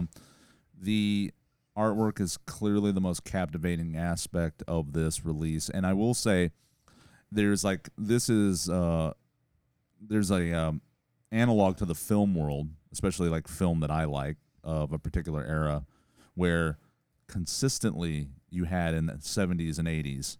Like the dopest artwork with like the some oh, yeah. ma masterful yeah, yeah, yeah. like painters yeah. and illustrators for like the biggest piece of shit movie. And, oh sure. And like when I say piece of shit, I say that with the utmost love because right. I will ingest piles and piles of shit movies. Like I just give me all the shit. The, well, we should note we should note that you have a movie podcast. Right. I, I meant to plug that earlier, Midnight you know, Flicks. Because you were asked about my bona fides. But yes, I do a movie podcast um, that focuses on cult movies of, of a wide spectrum. Yeah. And cult movies, when you hear that, you tend to think sometimes of a specific thing, but it's a wide swath of cult movies that fall under that rubric. Mostly centered around slashing women. Absolutely. And that's that's my preferred. That's that's it. Most of the cult movies are about slashing women. Slashing women. Yeah, and there we go. We have the mutant that's slashing right, the woman right, right here. Have... So what I'm saying is like yes, there's there was obviously a lot of effort and thought and and technique put in this artwork and I really like that. So artwork by Putrid, by the way. That's that, the best thing about this sense. release, artwork by Putrid. Yeah, so there that makes go. sense. Putrid obviously is a, a a very talented illustrator. And that does look like his style. So that, that all tracks. Yeah, for sure. Um, but yeah, like music's fine. Again, you know, I'm of the same kind of like mindset of you guys as you guys were. Like, you know, I was around a lot of this stuff. I got inundated with it. I played shows with bands like this. I'm friends with people that are in bands like this. But, you know, there's almost only so much like bandwidth you have yeah. for that type of stuff where you're just like, okay, I've heard this before. Yeah, so certainly. So what do we want to do, boys? We want to roll the dice one more time and do another band, or we want to pivot straight to uh, voicemails? We're already like a little over an hour into the show. We can go long. It's no big deal. I'm, I'm down for go, whatever. Let's go to the voicemails because we that's six songs on this. Yeah, yeah, yeah, for sure. That's all anybody fucking deserves. That's it. That's all these ingrates deserve, for you sure. You don't get what you want. You get what you deserve. You get what you fucking deserve. That's right. All right, cool. So we'll, uh, we'll pivot to voicemails then. Yo, what up, guys? Um, so I was ha I had an idea while you guys were talking about Grim, Grim Skin, and um, I was thinking you guys should try to uh, make some Grim Skin bootlegs, you know, but like with like B L M or fucking anti-fascist designs on it, because you know, fuck them. What's he gonna do? Um, and then don't stop there. You could like make Burzum trans rights T-shirts or fucking uh, Marduk. Anti-fascist designs. It, I don't know. I, it, I'd fucking buy a shirt like that. Um, it'd be also it'd be pretty cool to see like black metal babies like furiously Google why their favorite band isn't racist anymore. It just the general confusion would be pretty awesome to witness. So, um, yeah, or or uh, Grimskin gay retard shirts. I think that would also be pretty sick. Anyways, uh, fuck you guys. See ya. I think it'd be pretty sick to make a whole line of bootleg fucking, you know, you know, Marduk shirts and like your favorite fucking like, you know, on the fucking mountain black metal band shirts. Yeah. That basically cater to whatever cause you like. Yeah, that would be fucking sick. So it's so it's like Burzum, gay communist black metal. Right, but then you right. could also want it's like, you know, Burzum for the fatherland, and there's like a, a dripping swastika, right? Right. Like, well, that's probably just an actual Burzum shirt. It might be. But what I'm saying is, like, whatever you want. Right, right, right, right. right. Whatever it is. Yeah, yeah. That's not a bad idea. You're the the caller is on to something. Burzum here. King, and it could be like, you know, about the new Impossible fucking Whopper or something. Yeah, that one, that's not a bad idea. What, whatever, whatever your fucking, whatever your kick. Yeah. Right. You can, it, it, it, you know, then you don't have to feel bad about liking Burzum. You can let people know I like Burzum, but I'm also, you know, into this. So right. It's just music, guys. You're right. Reserve your judgment. It's just music, guys. Right. And you can have the full fucking spread. Yeah, right? This is actually a pretty good idea. I don't have, like, the wherewithal or, or the interest to commit to this, especially because I already do, like, the comic book and anime bootleg T-shirt game. Um, but, I mean, yo, if, if, if the caller in question is not going to do it themselves, then, I mean, some enterprising young listener should should – go ahead and just take the charge and yeah. like just do it, because I think there's some there's some money in that. You, you know could, what I you, mean? You, you could you could fucking you know you could put the fucking like like a Graveland shirt uh-huh. with the rainbow flag in the, in the back instead of like Teutonic banners. Right? Yeah, exactly. Yeah, that's not a bad idea. Yeah, so I definitely see, like, you know, there's potential for that, because you know you got those like targeted ads uh-huh. that happen, and like it's always like those shitty like novelty like black metal shirts, like, yeah, you know, with a cat with, you know, corpse paint or whatever. So yeah, you could definitely like get in that market with that. You like doing no a doubt. hot scroll and like, oh, look at this, you know, it's like a Burzum Burger King shirt. I'm totally gonna oh, buy it, dude. Like who whoever came up with the stupid ass fucking cat flag shirt is probably a millionaire now. So right, yeah, you could do life. a you could do a Burzum King shirt, and a bunch of morons would buy that. Yeah, yeah. absolutely. So yeah. actually, there is like actually. Don't do that. Yeah. Because we're going to do that. Because we're just going to do, gonna do that. Yeah, right? we're, yeah, we'll just Why the do fuck that. are we giving these people these good fucking ideas? Yeah, for sure. Yeah, we're going to do that. Nobody else do that. Um, all right, let's, uh, let's listen to the next one. Hey, guys. What's up? Um, funny, funny enough, I was uh, going to call in one of these weeks and ask what you guys thought about Fucked Up, because being from Toronto, they're a huge band here. And um, I didn't hear you talk about him until, of course, the the Patreon episode that you just did, where you said that you love him. Um, so then I was like, all right, whatever. Um, and then you started playing Infest, and I was like, hmm, does Infest sound like Youth of Today? And then literally Gray said, oh, yeah, Infest sounds like Fucked Up Youth of Today. And then I was like, okay, so I don't have anything to call about anymore. So um I'm just going to ask, somebody called in and asked, do you poo while you pee? And I think the answer for everybody is yes. But um, my dog doesn't poo, pee while she poos. And I'm wondering, why don't dogs pee while they poo?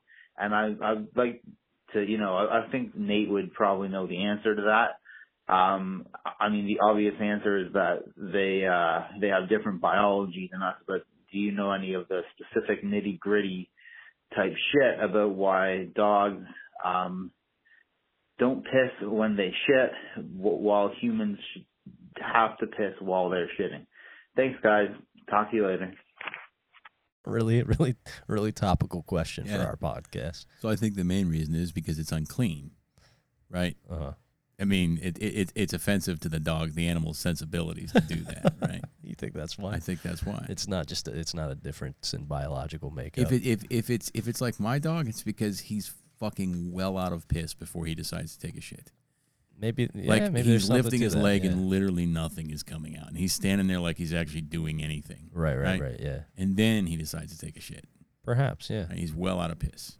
That's yeah. I think that's a fair assertion. What about you, Adam? Well, I did want to point out, like, if I if I did hear this caller correctly, semantically, the way he phrased it was, "Do you like everybody poos while they pee?" Yeah, he was. So that implies like yeah. I could be at the John and right. I'm just shitting myself right there. I well, that's I, why I that's why I lower my pants all the way to the floor when yeah, I'm at a urinal. No, I think I think that was just uh, I think that was just misspoken. Right. Yeah. But yes, I mean yes. When when I poo, I do generally pee. Yeah, we we talk we talk We've this talked, point, we talked we talked this point to death. Yes. Yeah. I mean, there's really not much more you can say. No. I'm just gonna say it's because uh, you know they're dogs, man.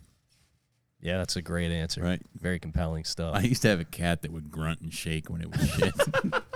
Oh, well, I do that too. Like it would sit there in the litter Just box like... and go, and you could see it like shake a little bit. Yeah, but have you ever had like a real good pee and like you kind of shiver? It's oh, just, yeah. It's like you just yeah. like let it out and you're just like. Yeah, piss shivers, man. Yeah. All, All right. right, let's listen to the next one. Hey, what's up, guys? Uh, I just want everybody listening to the show to know that if you go on the Drank website, you can get fifteen cans of it for fifty bucks instead of Amazon, which is like forty bucks for eight cans. So anybody that's really looking to relax and uh, wants to get it a little bit cheaper, get it straight from the website. Second part of this message is for Smokey Johnson. Smokey Johnson, you always call in saying that you're smoking fat cocks. And if you could, could you please send like a little bit of proof that you're smoking fat cocks either to like the email or maybe even uh, the Facebook group? All right, bye.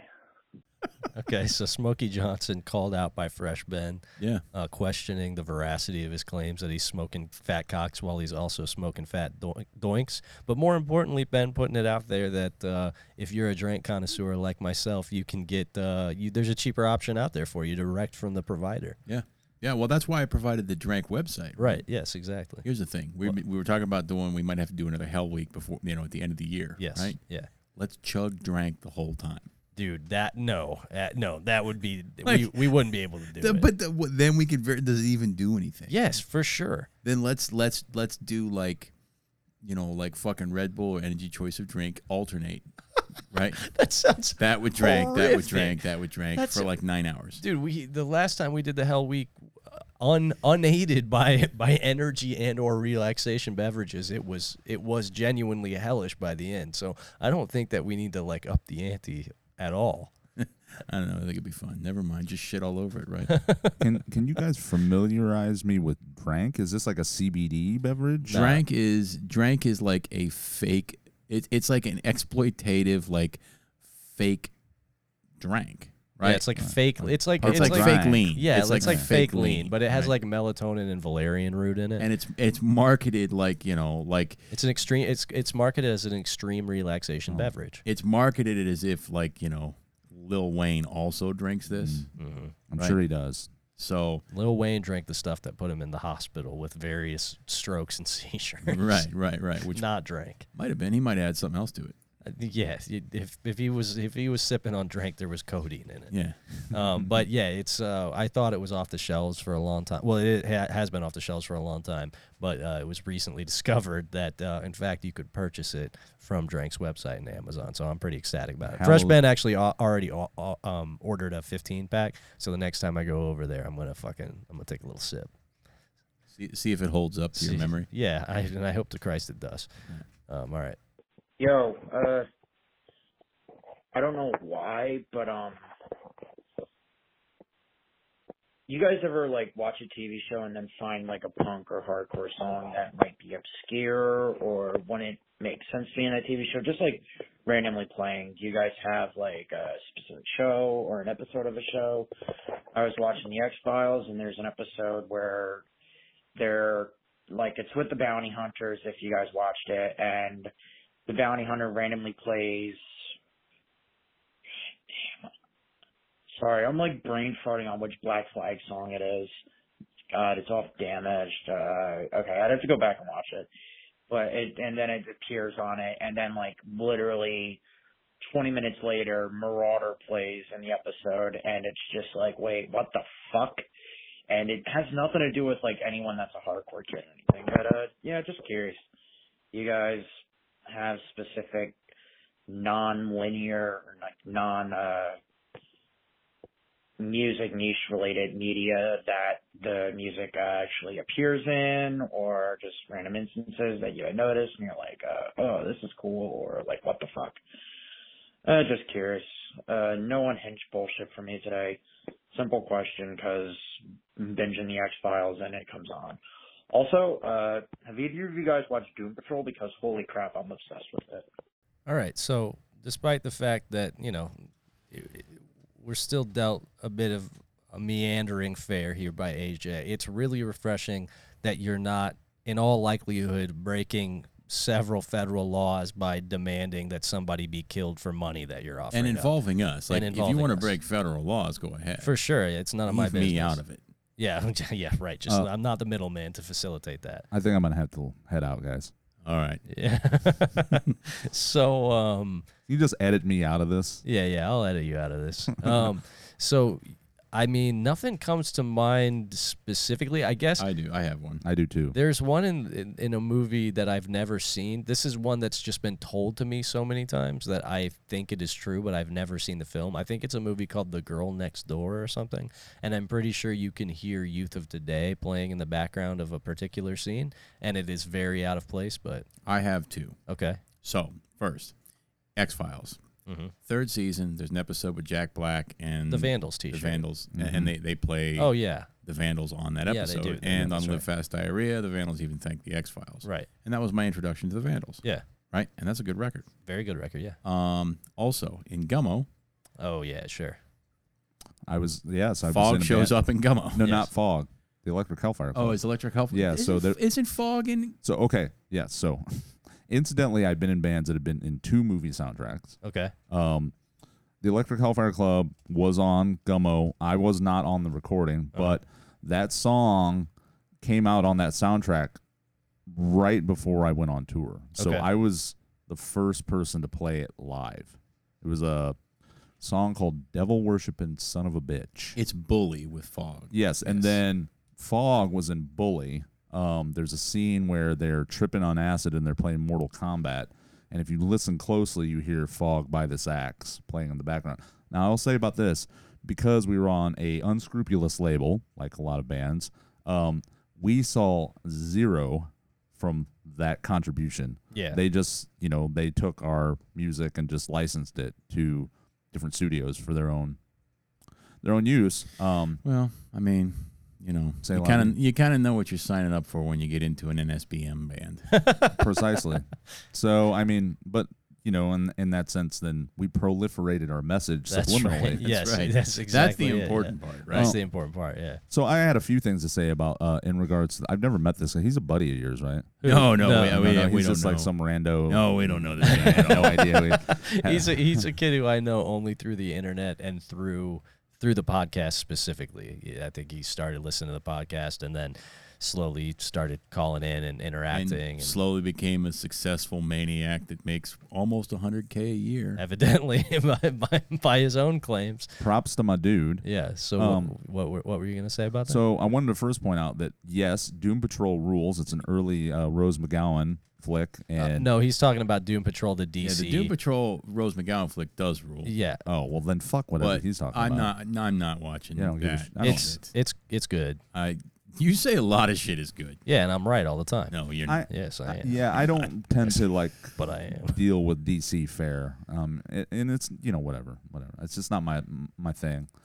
Um, I, I'm done with it. All, I, I am virtually done with comic book fare, almost just out of being contrarian and spiteful. That's weird. That's not. Those are not qualities I've known you no, to have during our There's friendship. A lot of things that I'm totally done with just because uh, everybody thinks that like they're nerds or like it's counterculture to sure. like it, right? It's very annoying, no so, doubt. So, uh, you know, I'm not fucking watching any of that horse shit. That shit's for fucking brain shut off retards. Well, uh, count me among them because, yes, Doom Patrol is very good. I can I can back A J's endorsement here. It's a, it's a very good series. Okay, well, to to the... The caller, please do yourself a favor, go out and, and, and watch the the true Doom Patrol for one.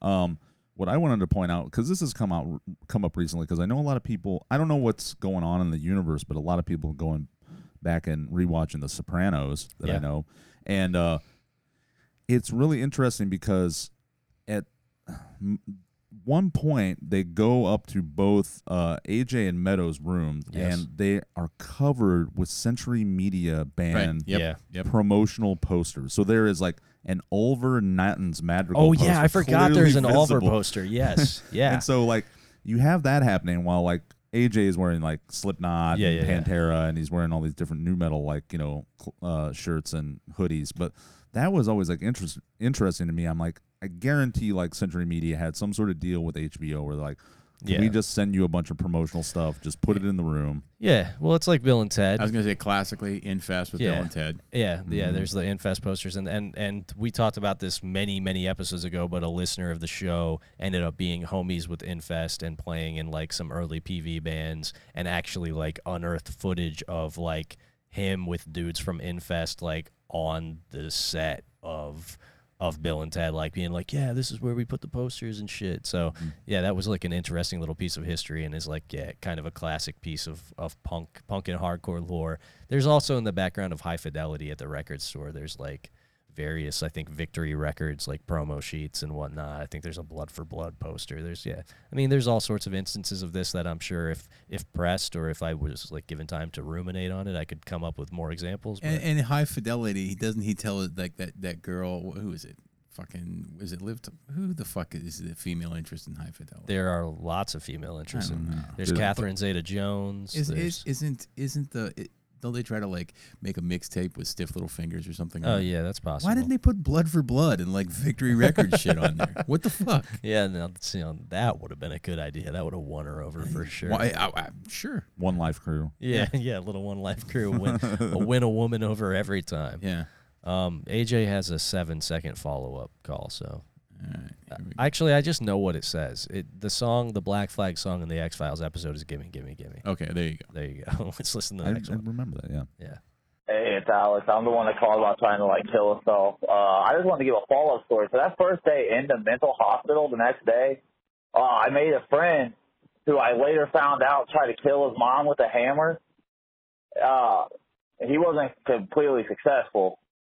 Uh, sorry to him, I guess, but... uh. Anyways, yeah, he was a pretty nice dude to me. At least he always gave me his, like, extra fucking dinner rations and shit.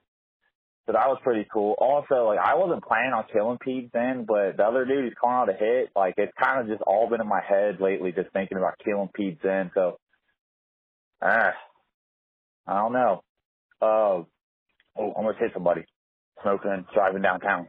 Cincinnati's not smart, I guess. Uh, yeah, have a good one. Don't kill Pete Zen. Please don't kill Pete Zen. Pete Zen is a perfectly nice guy. I, I don't know if Pete Zen is a perfectly nice guy. He seems kind of like a little baby, but I'm gonna say, I'm just gonna say he doesn't deserve death. I don't know Pete Zen, so right. I'm gonna assume they're all perfectly nice guys until you find out, right? Sure. Yeah, yeah, yeah. Right. So I, I actually had a dude that um went so. I was on a very bad path when I was in my teenage years. Yeah, we've talked about it on the show before. Yeah, I mean. Stuff that would that would make the fucking devil cry, you know? Yeah. And uh, it wasn't, you know, good thing no one found out. Yeah. But, uh, um, you know, it was mostly like vandalism and, um, you know, basically like trying to live our heavy metal dreams. Sure, yeah. And uh, essentially trying to uh, be Beavis and Butthead, but also realizing that actually that involves a lot of, like, a lot of um, violence. To yeah. actually to actually try to do that, yeah. Right? Because it was like ninety-three. Yeah. Anyway, we went out. It was the last year that I even did anything on Halloween, period, right? Yeah. We went out, decided to, like, go pumpkin smashing, do all that classic fucking teenage Halloween shit in the early nineties. I, I can't remember if you told this story on the, on and, the show um, before or not. You know, we're, like, creeping around. In the, we're creeping around in the fucking weeds and black, and we're just being miscreants straight out of a fucking eighties movie, right?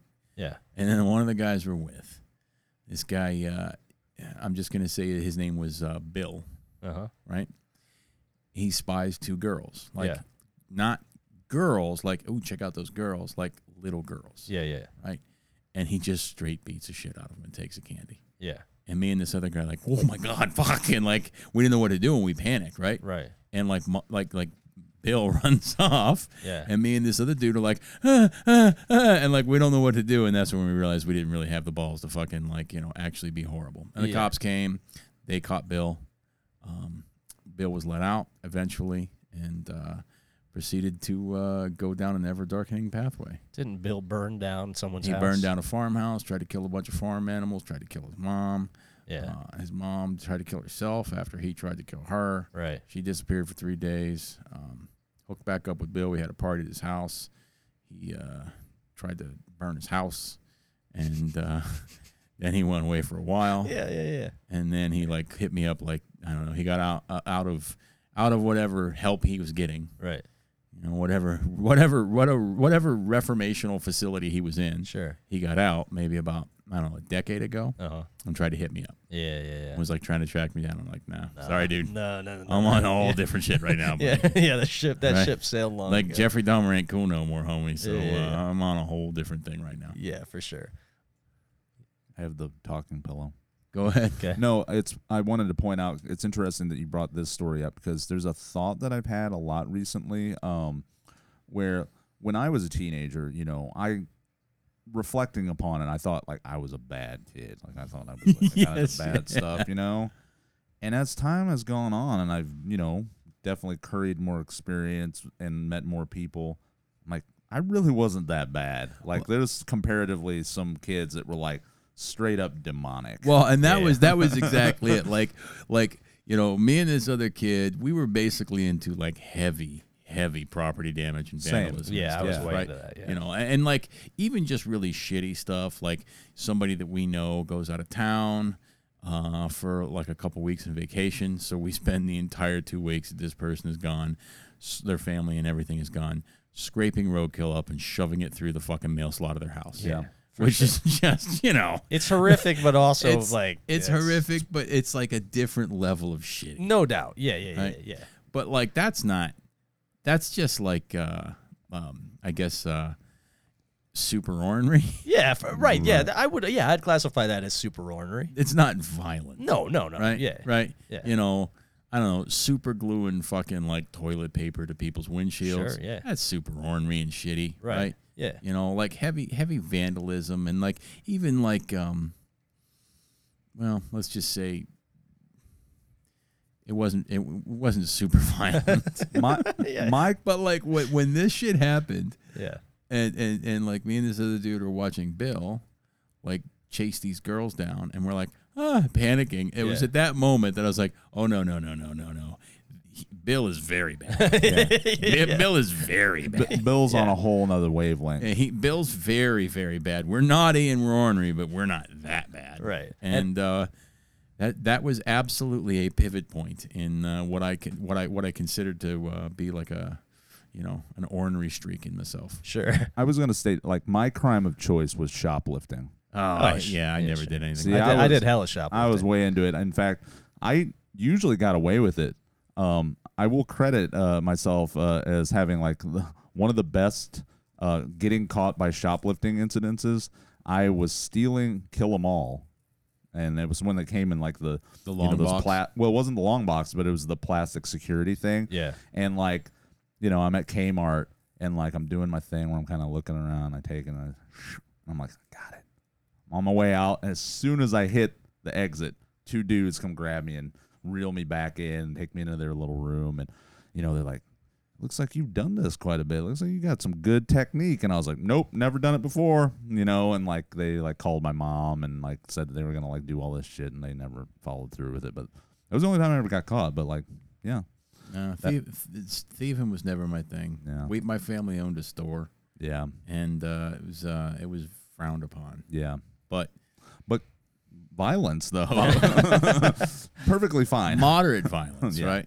Yeah, not interpersonal violence, moderate violence, and um, wanton destruction, wanton property damage. Yeah, yeah, that was really my main. It's bag, okay so. to damage the property, but not okay to steal the property. That's, That's right. You still have it. You That's still true. fucking have it. It's just you left your sunroof open, yeah. and we found every fucking pile of garbage and shit in the fucking neighborhood and filled your car. Right. Up with. You have the property; it's just unusable right. now, right. which is a really important ethical distinction. Right. It's like, it's, yeah, it's like, it's like, you got your house; it's just got.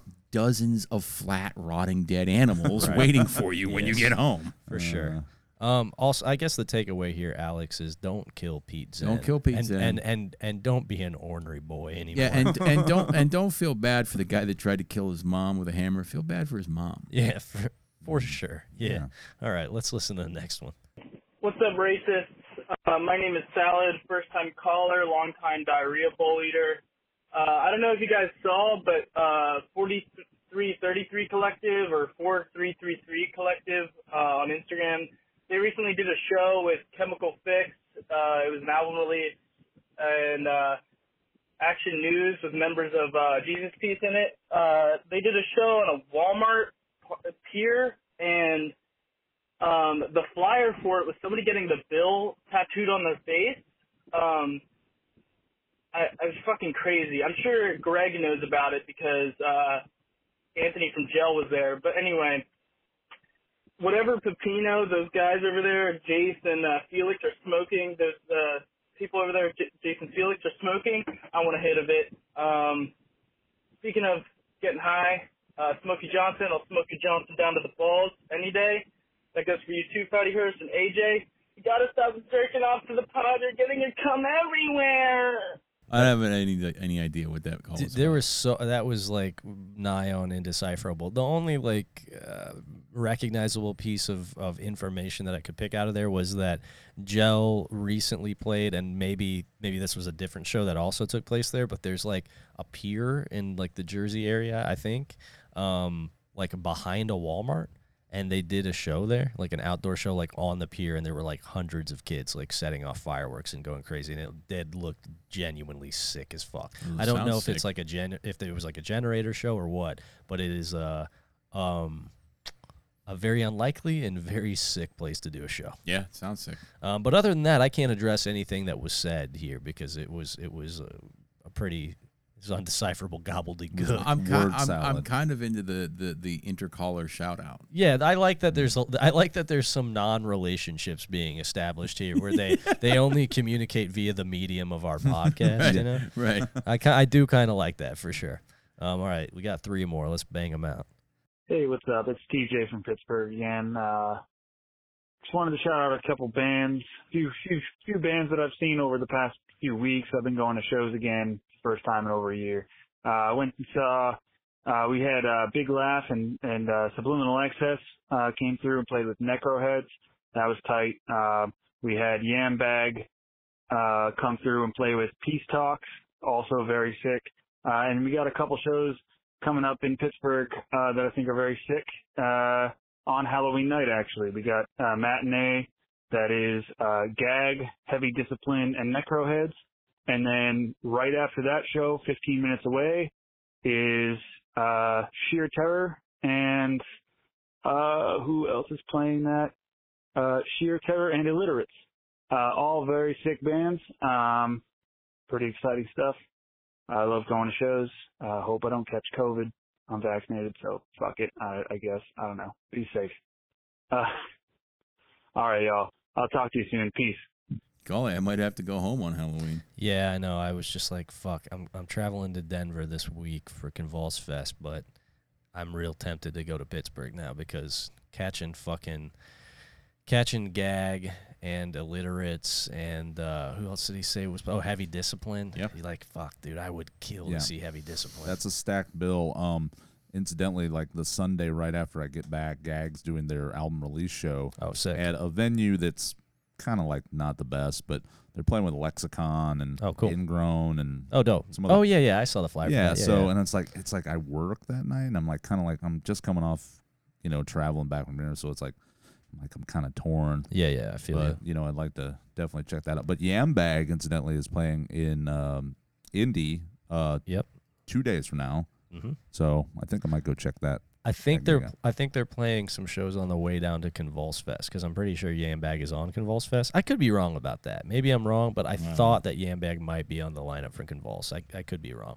Uh, don't quote me on that. But, yeah, I wanted to roll down to that Indie show, and then I was like, I'm fucking leaving for Denver like yeah. the next day, so I should probably chill on that. But, um, yeah, I'm glad that there's fucking cool-ass shit going, going on in Pittsburgh. There pretty much always has been in some form or another. So, um, all right, let's listen to the next one.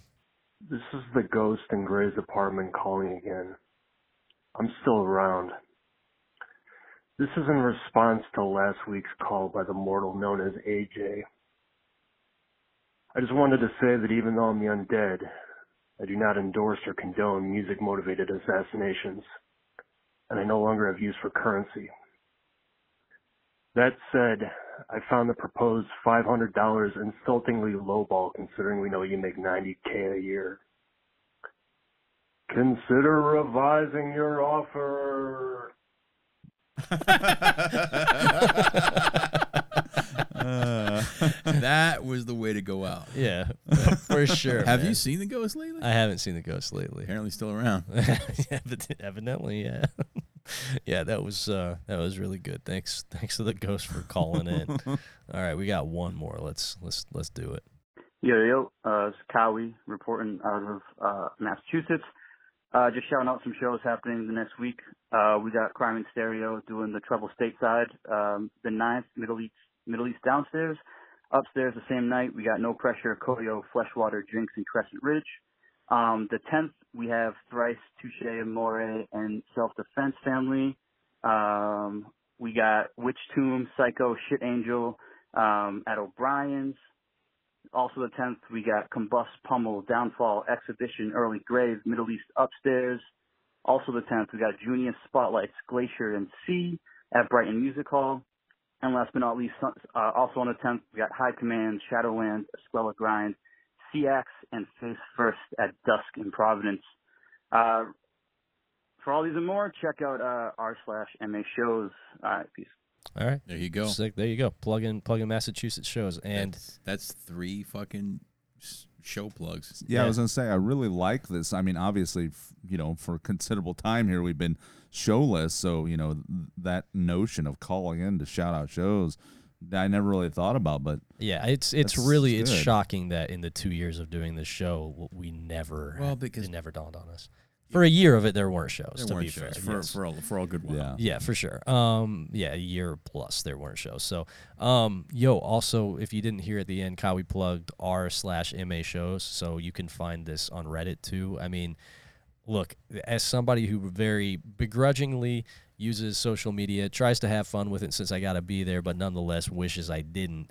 Um, it would it would be fucking magical if we all could migrate away from those platforms uh, in order to to promote shows and and sell records and shit. If we could all collectively decide to do a mass exodus, I'm not holding my breath that that will occur, but if you are looking to get off of Facebook and you are an, a Massachusetts area person, um, this is a place where you can find out about cool shows happening. So if that's the last thing tying you to um, the fucking never-ending hell pit that is social media, go to uh, reddit dot com r slash ma shows, and uh, and you don't have to log into Facebook ever again. Well, here's the thing with that though, as we've as we've seen play out time and time again, as soon as people jump shit from one platform and then establish another one, then it eventually also uh, becomes a pile of shit as well. That's true. And notably, this podcast, when you guys start, you know, ch chucking uh, MeUndies and yeah, know, yeah, and uh, yeah. So once, you know, it devolves to that point where you've uh, commercialized fully, then this will be a, a shitty platform as well. Well, by that time we'll be so rich that we'll it doesn't be matter. we'll be totally uh, we'll be totally like cushioned against any blow dealt right. to us by the subculture, because truly our our aspirations are to climb out from this failure pit, right? And what the fuck is MeUndies? MeUndies is is is like an underwear brand that um like advertises through a shit ton of like major podcasts, and they're supposed to be incredibly comfortable, moisture wicking underwear with antimicrobial technology. There you go. The perfect plug right there. Uh, Come yeah. on. Dude, MeUndies, MeUndies, if you're listening, I'm I'm ready made to do your fucking ads. MeUndies. They'll yeah, uh, check it Nobody out. will even smell your shit streaks. Yeah, yeah, MeUndies. If you when you don't want your aunt to smell your cock. MeUndies, fill them with soil. So I got hip to the MeUndies thing because I used to listen to Harmontown all the time, and they did it perfect where they would plug like products like that, but they would totally just like sandbag them, like yeah. you know, on air. And that's the only way exactly to do it. What you did, but like they were like legit, like being sponsored yeah. by MeUndies. Yeah. yeah, for sure. Like on on Cumtown, they constantly have they have like various betting sites of like. We'll say um, spurious, um, not authenticity, but uh, um, you know, you might you might not see every cent returned. You know what I'm saying? And they're very frequently like, oh yeah, go to go to bet dot A G, which I'm sure is an incredibly reputable site and provider that in no way will dick you over. yeah. It's it's real good. Yeah, it's good. Right. Well, let's get to the we got a few texts, right? Okay, cool. Yeah, I can I can read these. I got them pulled up. So, um we have one person.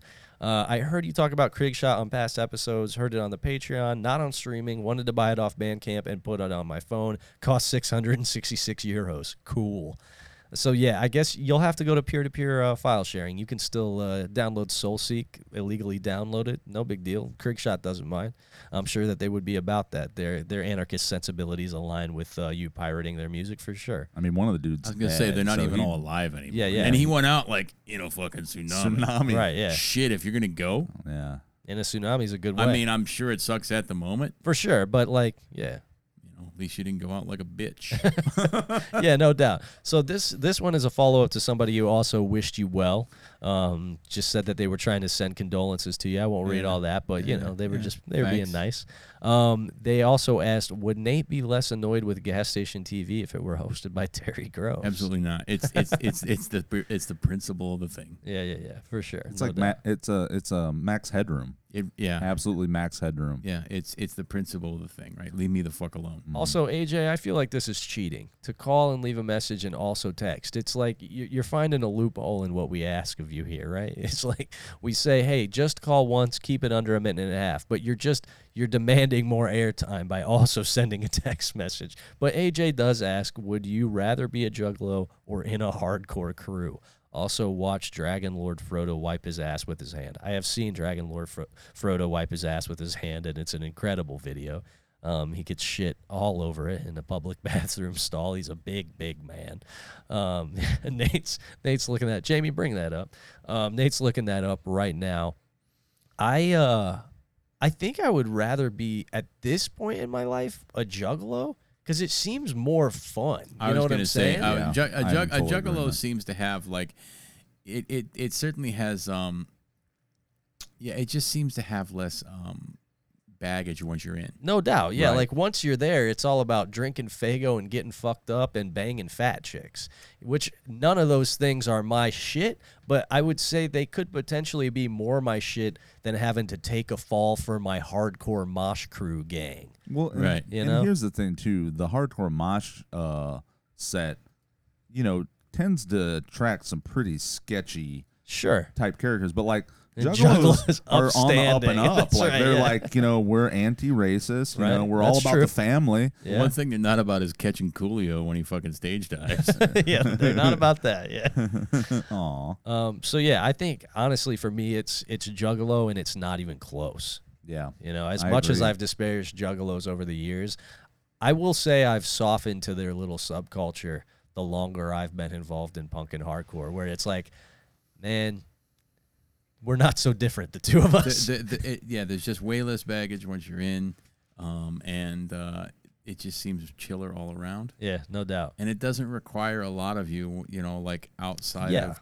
Outside of that, there's no demands on your time or energy. There's no, there's nobody, you don't have to pay dues. There's no, no, no, no demands to like ride for your fucking bros because right.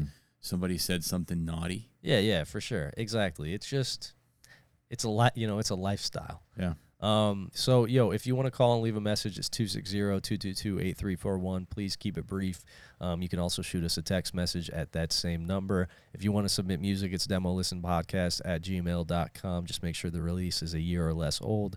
And if you want to become a patron, it's patreon dot com slash demolistenpodcast. We will shout out new patrons on the next episode up top because everybody is probably long tuned out by now. There's no reason for me to even be speaking into a mic. Do we have any new Patreons? Um, we have a couple. That's what I'm saying. I'll, we'll shout them out. I wasn't paying attention. Yeah, I know. It's, it happens frequently. Um, we'll shout them out at the beginning of the next uh, the next episode so people can actually hear it.